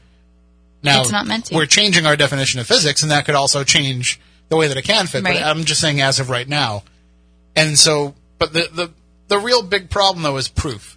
No proof is ever going to prove it to everybody. Right. So you're not really looking for proof. You're looking for a validating experience, and you're looking for validating data to accumulate to accompany that situ- that experience. So if you stop looking at this as trying to, you know, go out there and I'm I'm going to get that one thing that I can show to everybody and prove it to them, then you're in it for the wrong reason. I mean, you're in it for the right reason because you, you know your intention Right. is good, but it's just it's not going to happen. I agree. And I thought that 11 years ago. I was like, well, I'm going to be the one to capture proof that's going to set everybody's mind to the fact that this stuff is real. But you won't. And I've taken people to places and have them had experiences and have them still not want to believe those experiences happened to them. right. You just got to accept it comes with the territory. What did you just say? You have to accept it. You have to accept that things can happen. Right, but not what you're talking about. So the you can't shut me down like that. but that's but that's the issue that I think a lot of people have with this is they look at they look at the way that somebody else gets to that experience and they say, well, that's that's not right. Mm-hmm. But it was right for them. I mean, it made the experience happen, and, Right. and it made so. I don't know. I I just I think that there's too much emphasis put on trying to come out. And if you look at the spiritualism era, mm-hmm. yes, there was people who were trying to prove that there were people hoaxing it of course. and there were people that were trying to prove the scientific rationale behind it and why it was happening. There were people who were perfectly willing to accept that there were people communi- living people communicating with the dead, and we want to figure out how they're able to do so. So there was all kinds of dichotomies going on. But in the end, a lot of people, and the majority of people who were involved in it, were just in it for the experience. And if you believe everything, then sure, you're going to be taken for a fool at some point in time. Right. But if you're going into it with at least a help, healthy dose of skepticism and saying, you know, I really want to have something happen that will, ma- you know, make me believe, mm-hmm. then it can happen for you. So that's, I, I think that that's just the biggest problem is we think that because we're walking into this experience of interacting with a ghost with something that we spent, you know, a thousand dollars on, mm-hmm. on a website, that we need to have a much more validating reason for it. Right. We need to have a much more stronger result as a result of using it than just going in and having a cool experience. But are we any further along now than we were then?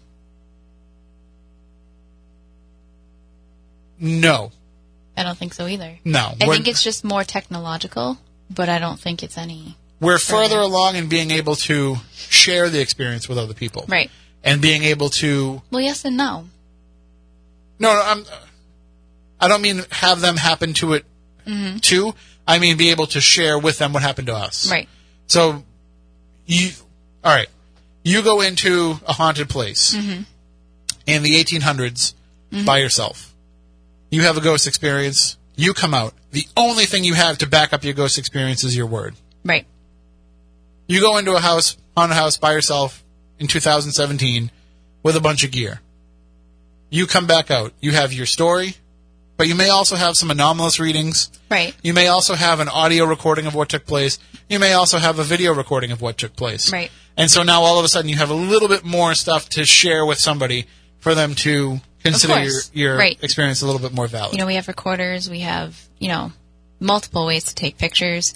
Um, we have that, but I still feel like it's basically the same level as it was before, just different means of doing it. and and I don't think again I have to take my brain out of you know 11 years of talking about this stuff on a regular basis. Right. But I don't think that showing a majority of the world the stuff that you have come away with from being in that haunted house and all of these anomalous pieces of data and video and photos and all that stuff they're not really looking at that and being like holy crap go surreal because you just showed me this Right. but what they're saying is holy crap what happened to you was real Right. so it's still, you know, it's just them accepting your story. Mm-hmm. Not accepting everybody's story. I think we've at least opened people's minds up to the idea of, wow, Tim and Stephanie had an experience at the SK Pierce Mansion. Maybe we should go next time. Maybe it can happen to us. And that's just opening people's minds up a little bit more than they were previously. And I tell people this all the time. If I can have a conversation with you and that opens your mind up to the possibility of something else out there, that's all that matters. Mission accomplished. My job here is done. But if you're too open, then you're going to think everything's an experience too. So there's there is a, a line Meeting to the be right walked. person helps to guide you and mentor you. And that goes back to my argument with you in the last hour. Well, we do have some calls stacked up here, and Yes, you can call do. in as well. 508-996-0500. Good evening. You're on Spooky South Coast. Hello. Hello. How are you? I'm good, thank you. My name is Angel, and I have some paranormal experiences. It was pretty crazy. Sure. You want to you want to share them with us? I'm sorry, you cut out. Wait, Oh, I said I, I said go right ahead and share with us if you'd like to. Okay. Um, my husband, uh, he just passed a year ago. I'm sorry for the And he and I lived in this town in um, northern Indiana, and we were going to purchase the house. So we were living there, and everything was good. And then, oh, about a month into the house, we started noticing little things here and there, like little noises and stuff. But we were new to the house, so we just decided that you know it's just a new house. It's gonna have these kind of noises and things. Well, I have cats, and they say you know cats can see spirits. Well, there was a lot of times the cats are like climbing at the walls after something that wasn't even there. And uh, I just thought, well, it's probably a spider or something like that, and I'm not seeing it. Well, then one day, um, and my husband's a truck driver, or was a truck driver. Sorry, it's hard to talk in No, past tense with okay. him. But um, he was a truck driver, so I was always home a lot by myself. But um, he was uh, in the kitchen with me, and we heard somebody come through the back door and saying hello, and we thought it was my brother, and we're like hello, hello, and we're you know come on in.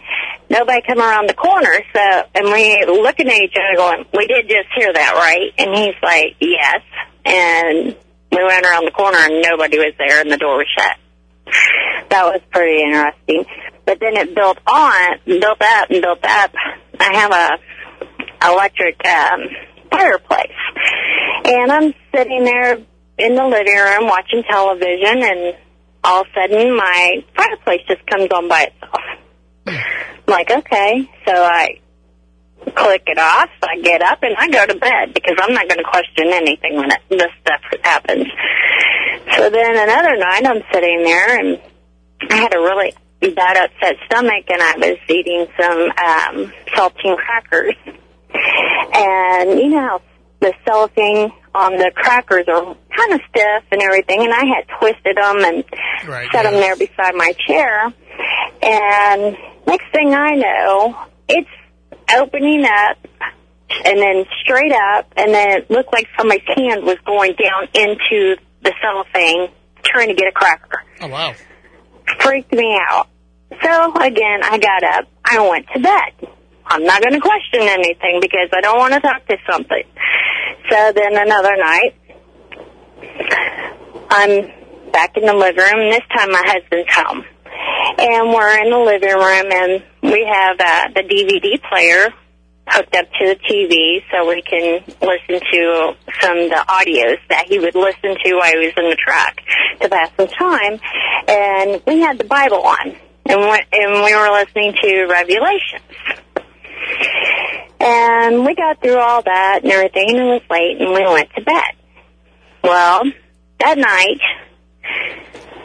you could hear the TV and the voice was deep and everything and I thought, who turned the TV on? And I, and I couldn't get up. I was going to set up and our bedroom was right there by the living room and I could see out, but I'm not seeing the TV light on or anything. And I'm hearing this deep voice. eh, but I can't move. I can see, I can hear, but I can't get up. And the next thing I, I'm, I'm freaking out, but then I'm trying to see him. He's laying there, and I'm fighting and fighting and fighting, trying to get up. And we, I hear this other voice, but in my head, because I can't speak or anything, I'm using the Lord's Prayer. And I'm feeling myself like hitting a brick wall, trying to get up trying to get through this, and I, I felt myself sink. And I was like, oh, no, you don't. So I kept praying in my head, and then finally I let go.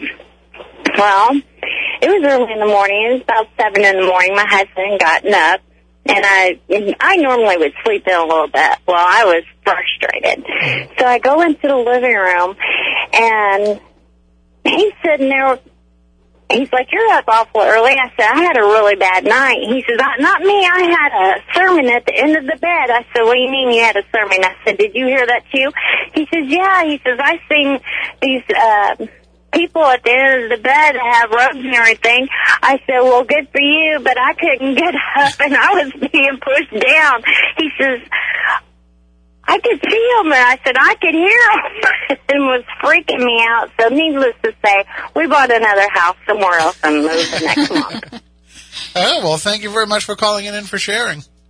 Thank you. All right, have a great night.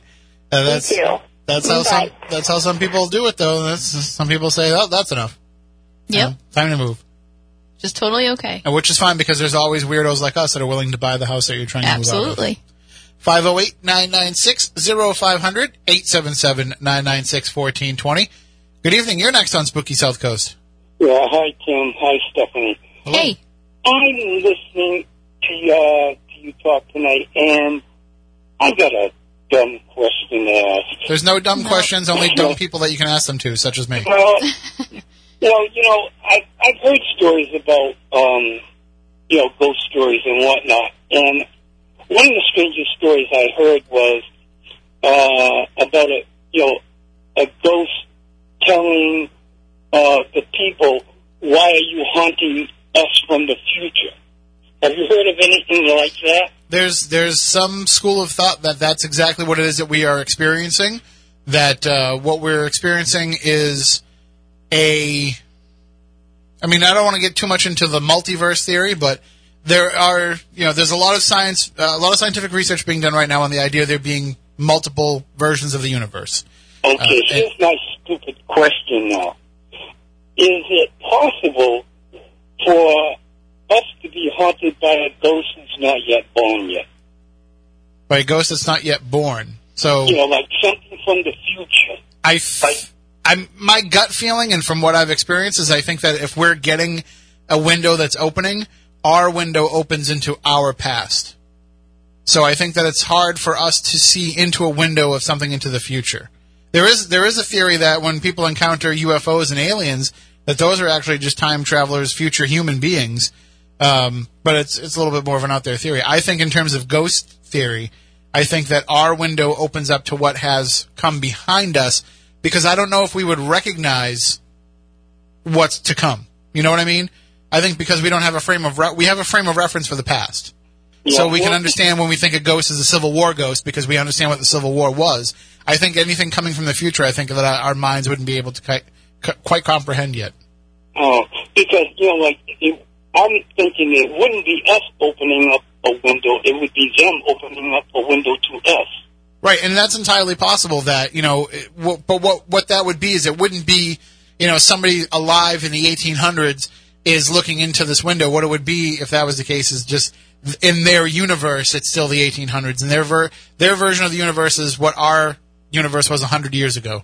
And so they're rubbing up against each other, and one can see into the other. So we see into the past, and they would be seeing into their future, but it doesn't work that way on our plane of existence. If you get what I'm saying, I'm, I'm kind of talking around your question, but Yeah. I think you kind of No, get I what I'm think- saying. I understand it perfectly, but it, it, it was just a, a curiosity type question on my part. I mean, I'd, I'd I'd love to think that you know that a lot of the times that what we could be encountering when we have a ghost activity could be our future self. You know, maybe this is just us from the future after we've kind of left this body and turned into something else, uh, you, you know, maybe that is us coming back to look back into our lives. You know, look back into what happened in the past. But I don't know. I, I get the feeling that even though time isn't really anything that we can really put our finger on being legitimate and not a man-made construct, I do think that for our version of time, it has to keep moving forward, and we can look to the past, but we can't really look ahead. Yeah. Steph, how about you? Have you ever had um, um, a meeting with with somebody where it, it was strange, where you they told you things from the future? Um, so, in general, speaking with, um, if I'm doing a reading for someone and I'm contacting their past loved ones, sometimes they will bring future information, um, depending on the spirit and depending on, you know, how long they've been passed and, um, they will bring in, um, for example, they'll tell me somebody's pregnant or somebody's going to become pregnant and what it will be. Um, that's just a small example, but they have brought up, you know, certain things that are going to occur in the future. So yes, I have experienced that. See, that's what's strange about it because they can see beyond us, but we can't see beyond ourselves. You get, get what I'm saying? In other words, they can see, like you say, into the future, in past, we say, this period in time, but I can't see past this period in time. You can, if you know what you're doing and you know how to do it. Well, I Um, don't mean like I don't mean like me being a psychic. I mean like something in the in the future impacting me, like them seeing something and telling me, "Oh, so and so is going to have a baby, and it's going to be a boy, and they're going to name it whatever." You know, I, you know, something would have to impact me from from out there coming towards me, rather than me seeing something, look, you know, looking out that window. It would have to be somebody else opening the window and looking in at me and telling me. it could happen either way. Um, I've had it happen both ways, where I just know something and, um, you know, I take note of it or write it down and it does happen. Or I've had someone come to me and tell me, um, specific information. In speaking in psychic terms, um, everybody has intuition, everybody has the ability to, um, develop psychic abilities because it's there within all of us. It's just a matter of, um, think of it as practicing a musical instrument. You don't really know that you have a natural ability to do it unless you pick one up and you start practicing. And some people are better at it than others when they first start. And the more that you practice, the better that you can get. But with mediumship, it's much more difficult. Um, and not everybody that develops psychic abilities will develop mediumship abilities. You might be able to scrape the surface. You might totally suck at it. Um, it really just depends on the person and what they're meant to do and how far they're meant to go. But everybody can develop those psychic abilities where you do, um, you know, start to know things ahead of time. Very simple. You know, days before caller ID, did your phone ever ring? And you say to yourself, like, immediately, you just know who it is before you even pick it up? Oh yeah, I've, I've had. Okay, so that's that's a very small, basic example of what you are capable of knowing. You just don't realize it because you just assume that you're a really good guesser. But if you practice that and you hone in on it, you can absolutely do what I do. All right. Well, Thank you very much for the call. yeah. I, uh, thanks a lot, Tim. And Uh, keep up the good work. Thank you so much. Have a great night. Bye bye. 508 996 0500 877 996 1420. You you brought up something interesting there in that mm-hmm. in that response, and that I've often said that you know being psychic mm-hmm. isn't like I don't I don't really consider that to be a gift. Okay. I consider it to be something. I think in terms of the psychic abilities that you have, I think everybody can. Yes. I teach people how. And I think that everybody eventually will. Mm-hmm. But that that is just one part of our brain that is open on yours and not on mine. Right. Mediumship is different. Mediumship is a gift that I don't think everybody can do that. Right. And I think that it's probably the fact that you have that mediumship ability that has activated that part of your brain. I don't know what did. I know I was born with it activated. That's what I tell people all the time. I think of it as like a light switch being turned on. Mine was already already there. But So- I, I'm, I'm just gonna, I'll ask you this, and you, you don't have to give me an answer now. You can take time and think about it Okay. and get back to me. but you deal with a lot of people, and we talk about this all the time about where people get the gift from, Mm-hmm. and that some people are born with it, some people develop it, some people have an accident and it comes to them. Yes. Some people decide they want to try it and work at it, Mm-hmm. and you know, and when we say people can't just suddenly decide to, that they want to become a medium, Very true. like you can't just say to yourself. "Uh, That, that talking to the dead thing looks like a pretty interesting way to spend the rest of my life. I want to get into that because even if they, even if that situation does happen, Right. it's because that they were kind of called to it Yes. being that way. So I just want you to think about this and think about how many people have come to you. Let me see if I can phrase this right the way that I'm, let me try and get the thought out that I'm trying to have. Okay. I want to know how often people come to you to become psychic mm-hmm. that already have mediumship tendencies. And how many people basically I just want to know if if if, if the data proves my what I just said before of the fact that everybody can be psychic, not everybody can be medium. Are more people coming to you Well, what you just said, the the psychic or the medium, that's well known. Please use your that. psychic abilities to figure out what I'm trying to say because I can't say it. I want to say a million things already from what you've said. So, people come to me, and I have noticed. Same thing with, you know, teaching Reiki or the million things that I do. I feel like they're drawn to it. I don't have just regular Joe Schmo coming to me and saying, I want to do this. And, okay, so you know my personality. For those that have been listening for, to me for the past four years, have got to have picked up on the fact that I'm a pretty tough cookie.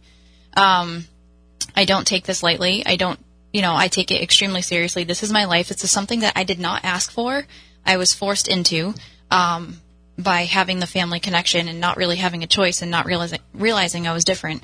And it's not something that I decided, oh, I want to do this for the rest of my life. I could sit here and give you an entire list of careers that I tried or that I went to school for, or college for, and you know, working toward a degree for that was totally far off of being a psychic medium.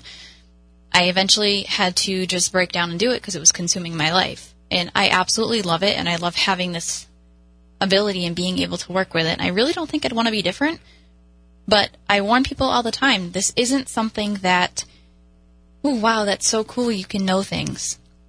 Oh, wow, it's so cool, you can talk to whoever you want at any point in time. And I tell people, you want to learn, that's great, I'll teach you.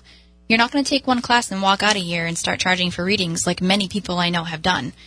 It's going to be frustrating. It's going to be aggravating. There's going to be tear shed. There's going to be sweat shed. There's going to be bloodshed. You don't know. You know, I'm not going to let you off Well, I easy. hope it's. I hope you don't bleed because that would be an aneurysm. Right, right, right. So I didn't say internal, but um, I I make it tough because this isn't the type of business that you can just go off and screw with people. It's not okay to do that. So, um, and I have had students of mine that have left and tried to give readings and tried to charge for readings the next day. And I'll be honest with people, if they ask me, they'll drop my name everywhere and say, "Oh, I learned from her. I said she's took like a three-hour class with me, and that's it." And it's not to put anybody down, but it's you have to go through this journey. It's it's a path that you have to walk on, and you have to live and breathe. And once you open that door, you can't close it. I think I've found a way to put it into words. Okay. What I'm trying to say.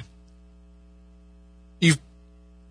It's probably been an experience where people come into you Mm-hmm. that want to become psychic, who already have mediumship abilities.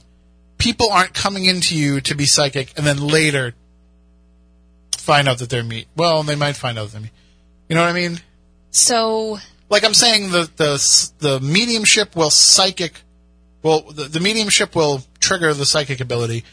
The psychic ability does not trigger mediumship. Is what I'm saying. correct. Okay, All mediums are psychic. Not all psychics are mediums. that's all right. but I knew you'd have a better way of saying what I was trying to say. I know mediums that phenomenal, phenomenal mediums. One of them you know very well refuse to have anything to do with their psychic side, Well, sure. I mean, that's and your choice. I think it's just almost a fear or not really knowing where to go with it or how to deal with it. It's there. You just don't practice it as much as someone like I do. Um, so I have helped medium friends get more in touch with their psychic side because they need to. but as as we said, that people can't just sit at home and say, "I think I want to become a medium." That sounds like fun. You can't. So, but that being said, can somebody say, sit at home, never had any flashes of any of this, say, I think I want to become psychic because that sounds fun, and because Stephanie says that anybody can learn to become a psychic. And is it possible that they start down that journey and then realize that they have mediumship abilities? Does that yeah, happen? if they're naturally drawn to Okay. it and it, it, is there within them, it is possible. Um, I have had people come to my classes. So what I do is I normally teach psychic development first. You need to start somewhere. That's a basic foundation. You kind of need to understand how that works before you go into anything else. And I've had people in my class refuse to learn that and just start trying to read people's past loved ones. Then I've told them, like, you have to stop. If you have an ability for it, that's great. We'll deal with that mediumship development. But right now, you need to learn this because if you don't learn this, you're not going to do well in that second class. And it's not meant to be tough. It's meant to, you need to really, like, you know, full circle, you know, look at everything. That's a huge spectrum. But So- you need to learn the basic first. so learning the basics of psychic development Mm-hmm. does that give you the ability to pick up on people's emotions Yes. And give you the ability to pick up on people's um you know so just some of their own thoughts of what it is that they might be going through. Depending on because now you're going to get deep into this psychic psychic abilities go from you know a to z. Telepathy being one of them. Not everybody can do that. So same thing like i can look at you right now. I can tell you what you're thinking. I can tell you your past. I can tell you your future. I can tell you what's going on right now. I can tell you how you're feeling. I can tell you pretty much anything you want to know. Psychic readings are all about reading the person and their energy in front of you, what they have going on. Um, but it can also be psychometry, but psychometry can also be done in mediumship as well. And so, you know, if I wanted to, you know, if you hand me your wedding band, which you wear every single day, I can read you, um, which I do in my, my classes as well. And I screw everybody up and I put everything in a bag and everybody chooses something and they have to read. I have them write down, you know, everything that you're getting off of this piece of whatever somebody brought. But and then you know match it to the person just so you can see how well that you can do it but you can also do it with a past loved one's picture a past loved one's object and that would be mediumship so telepathy is not something everybody can do psychometry i absolutely hate psychometry i cannot stand doing it because it makes me feel uncomfortable but i am good at it but not everybody can be so there's different parts of psychic abilities that you can be amazing at and then there's other stuff that you cannot be amazing at So then, is it possible that you are thinking? Because you know we've talked, to, we, and I always ask the question whenever we mm-hmm. have a medium on, whenever we're going to give readings. And Right. caller, we will get to you. So just hang on. Let me So let me wrap this up. But I always ask the question. You know, how does your gift work? How does it come to you? How do these? And some people will get. Some people can be like you, where there's somebody that walks right up and stands next to somebody. Right. Other people are just getting it in their head. yep You know, everybody kind of receives it a different way. How do you define then when what you're doing is actual mediumship and when it is just you're picking up on the psychic energy of the person who is looking to make that connection? the basic answer that I can give you because everybody is different is um, me myself because I can speak for myself at least. If I'm near somebody and I can hear your thoughts and I know that's what you're thinking, I've been doing this now professionally about 13 years, um, my entire life, not professionally. So um, I know the difference between a person coming to me, being able to see, you know, a past person and have them say, "Hey, tell this person that's standing next to you this." Like Tim, if you had somebody that came in, um, your past loved one was saying, "Please tell Tim this," or "Please tell him this."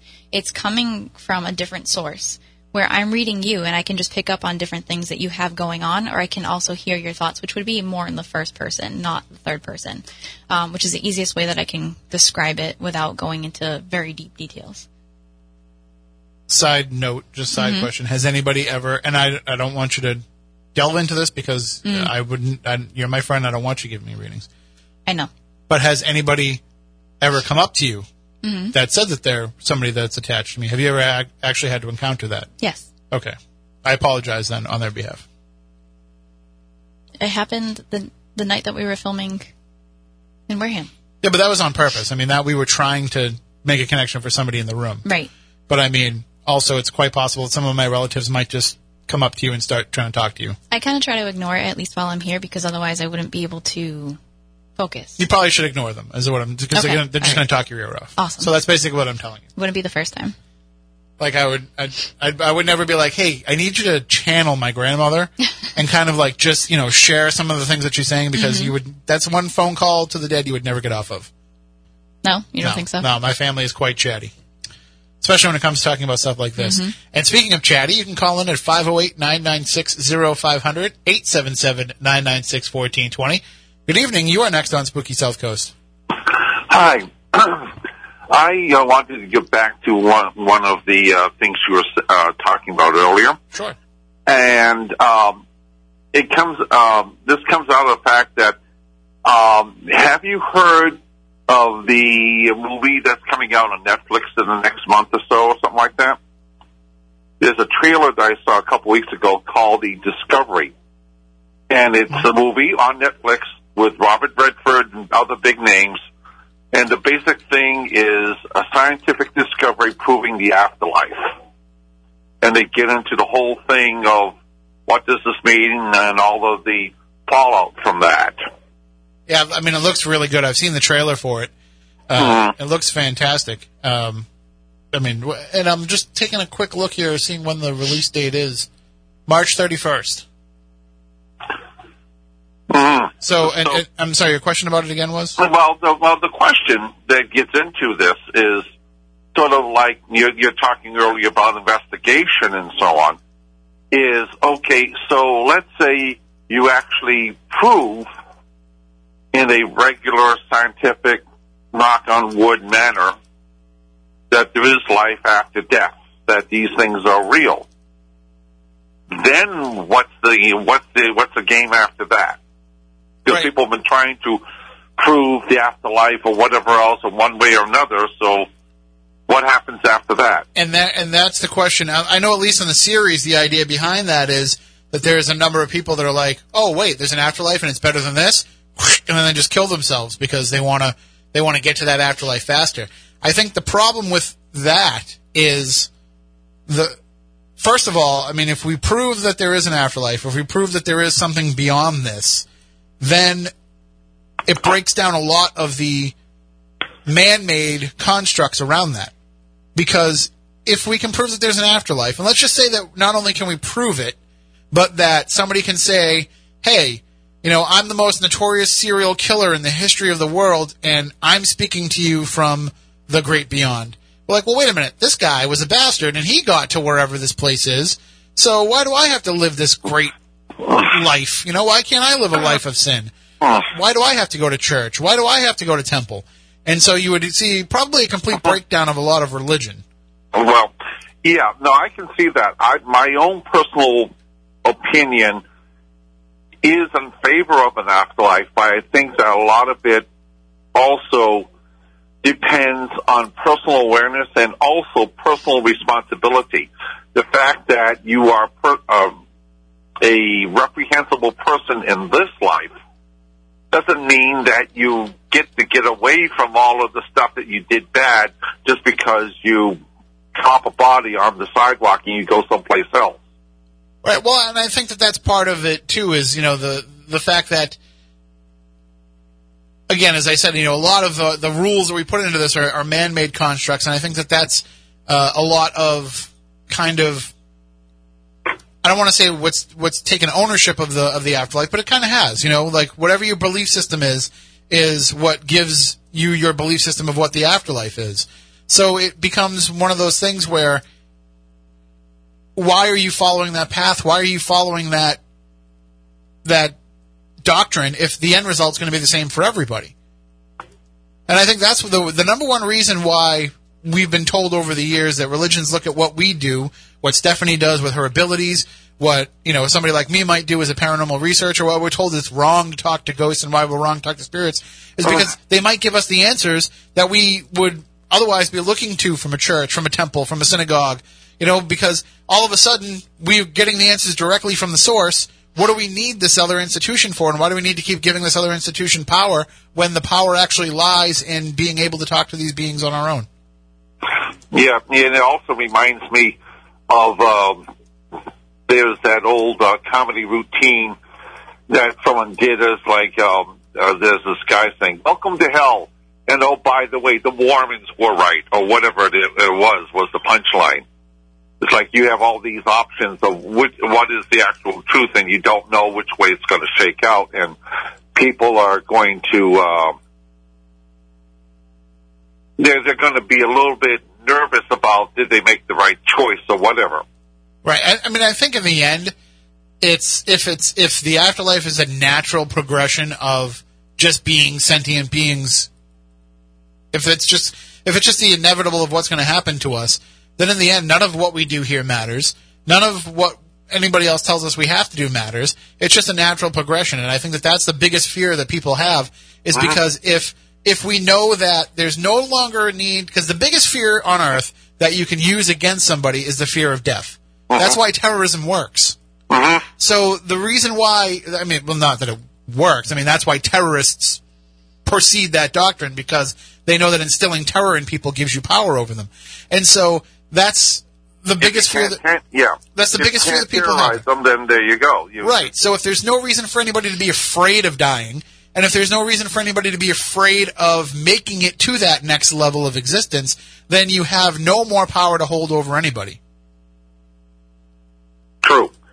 I think, you know, you're talking about a natural progression. I still think that it's still going to be rooted somehow in these personal choices and decisions that you make. That, you know, it's out as you know, the old joke of good news and bad news. We are responsible, but yes, we are responsible. It's Right. good news and it's bad news at the same time. Yep. And I think uh, that's that's pretty much life. that's, that's what I think Yes, that it all, good- all boils I down to. Yeah, I get bad news. Yeah, you're responsible. I get good news. Yes, you are responsible. There's hope and not so much. There, there's hope and fear on both sides of it. Okay. All right. Well, uh, thank you. I just want to bring that up, and uh, yeah, because it's a it's an interesting question. Okay, what happens when? What's the end game if you just find out? Oh, yes, it has been proven. Right. It's happening, and it's we're going there, and it doesn't matter what you do. And so, yeah, some people might say, "Hey, I'd rather just go for that now." Yep. All right. Well, thank you very much for the call. You're welcome. Take care. Bye. And uh, yeah, that's that's certainly going to be a movie I'll be checking out when it comes out. Sounds interesting. It's the I saw the uh, the ad for it a couple weeks ago, and as soon as I saw, like, you don't really realize exactly what it's all about at the beginning. But then as the, the trailer goes on, you're like, oh, whoa, because that would happen. I mean, if if you found out there was an afterlife and it was better than this, how many people would off themselves to just reach it faster? Yeah.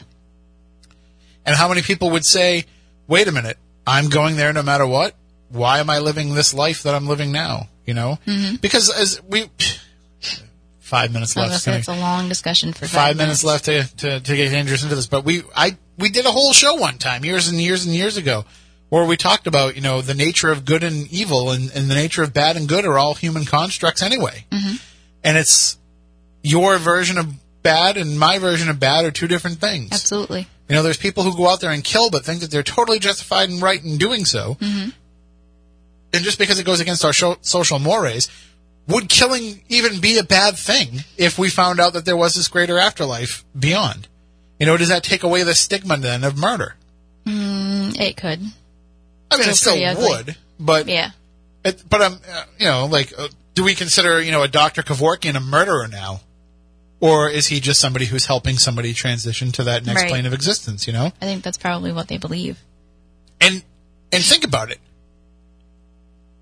If you are somebody whose I whose job it is, if you are a spiritual leader, if you're a member of the clergy, mm-hmm. and your job is to make people feel closer to God, then wouldn't you be considered obsolete then if Yes. people realize that they're already that close to God? Mm-hmm. Which is why I think a lot of religions have stood in the way of what it is that we do over the over time, over millennia, because they don't want those questions to be answered by people. Right. Because listen, chances are God doesn't talk to them. Well, yes, and I've been told by certain people of certain religions that what I do is talking to the devil, but their I don't know what you want to call them, whether, you know, their special person at their church, whatever their particular title might be in that religion is the only person that's allowed to have abilities like mine. Right, but they might think they're talking to God, but they could be talking to the same spirits that you would be talking to. Right. I, You know? very religious people tell me all the time.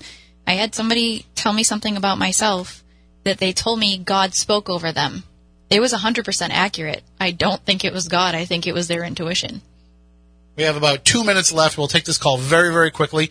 Uh, in case we don't get to it, we just want to let everybody know that we'll be back next week with our guest, R. Gary Patterson, my favorite guest of all time. I don't even shy away from saying that. all right. Good evening. You're next on Spooky South Coast. We got about a minute. What's on your mind? Okay, I just want to ask Stephanie a question. You made a comment that you said you did not choose this, that you were forced into it, Yes. your gift. But I was wondering, could it have been something to do with the life contract you made before you got here? Absolutely. I absolutely feel that way.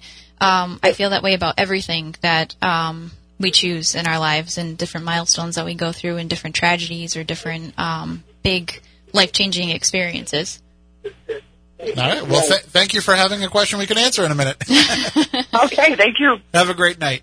You too. Bye bye. And that will pretty much do it for tonight's show. Uh, as I mentioned, next week we will be joined by R. Gary Patterson. If you've never heard any of the shows that we've done with him in the past, this is a guy who specializes in rock and roll legends and curses. We did a whole episode with him where we talked about all of the, the death clues in the Beatles songs and about whether or not Paul McCartney actually died. And, uh, and you know, of Yep. course it's a hoax, but we talked about all that. We talked about the 27 Club, which is all these rock stars who die at the age of 27. We talked about whether or not some bands like Lynyrd Skynyrd are cursed. So great. And uh, you can check out the past episodes by going to spookysouthcoast.com and looking for R. Gary Patterson's name and go on our app and you can find the archives. But we will have him on next week. I don't even know what we're talking about, but it doesn't matter. No, it's going to be interesting. I know he's got some new stuff in the works, so I don't know exactly what we're focusing on, but it's just one, absolutely 100% one of my favorite guests of all, my favorite guest of all time. I'm, I'm, not even shy about it anymore. I mean, there's some that are really close, 1A, you know, right behind Gary, but uh, whenever anybody's like, Who's, what's your favorite show you've ever done? R. Gary Patterson, every time. Just a matter of picking which one of the shows that he's been on that I like the best. So we'll uh, we'll talk with him next Saturday night when we'll be back to talk more about the paranormal, as we are each and every Saturday night. Remember to go to SpookySouthCoast.com during the week. Follow along with us on social media to see all the news stories that we post up there for you to interact with us and maybe even have your comments read during the week and weird here on the show. And of course, you can always get all of our archives there. It's all free of charge. Download our app, the Spooky South Coast app for iTunes. I mean, for uh, iOS and for Android. it's all there. It's all free. And just reach out to us if you have any issues. Spooky crew at SpookySouthCoast.com. So until next week, stay spooktacular.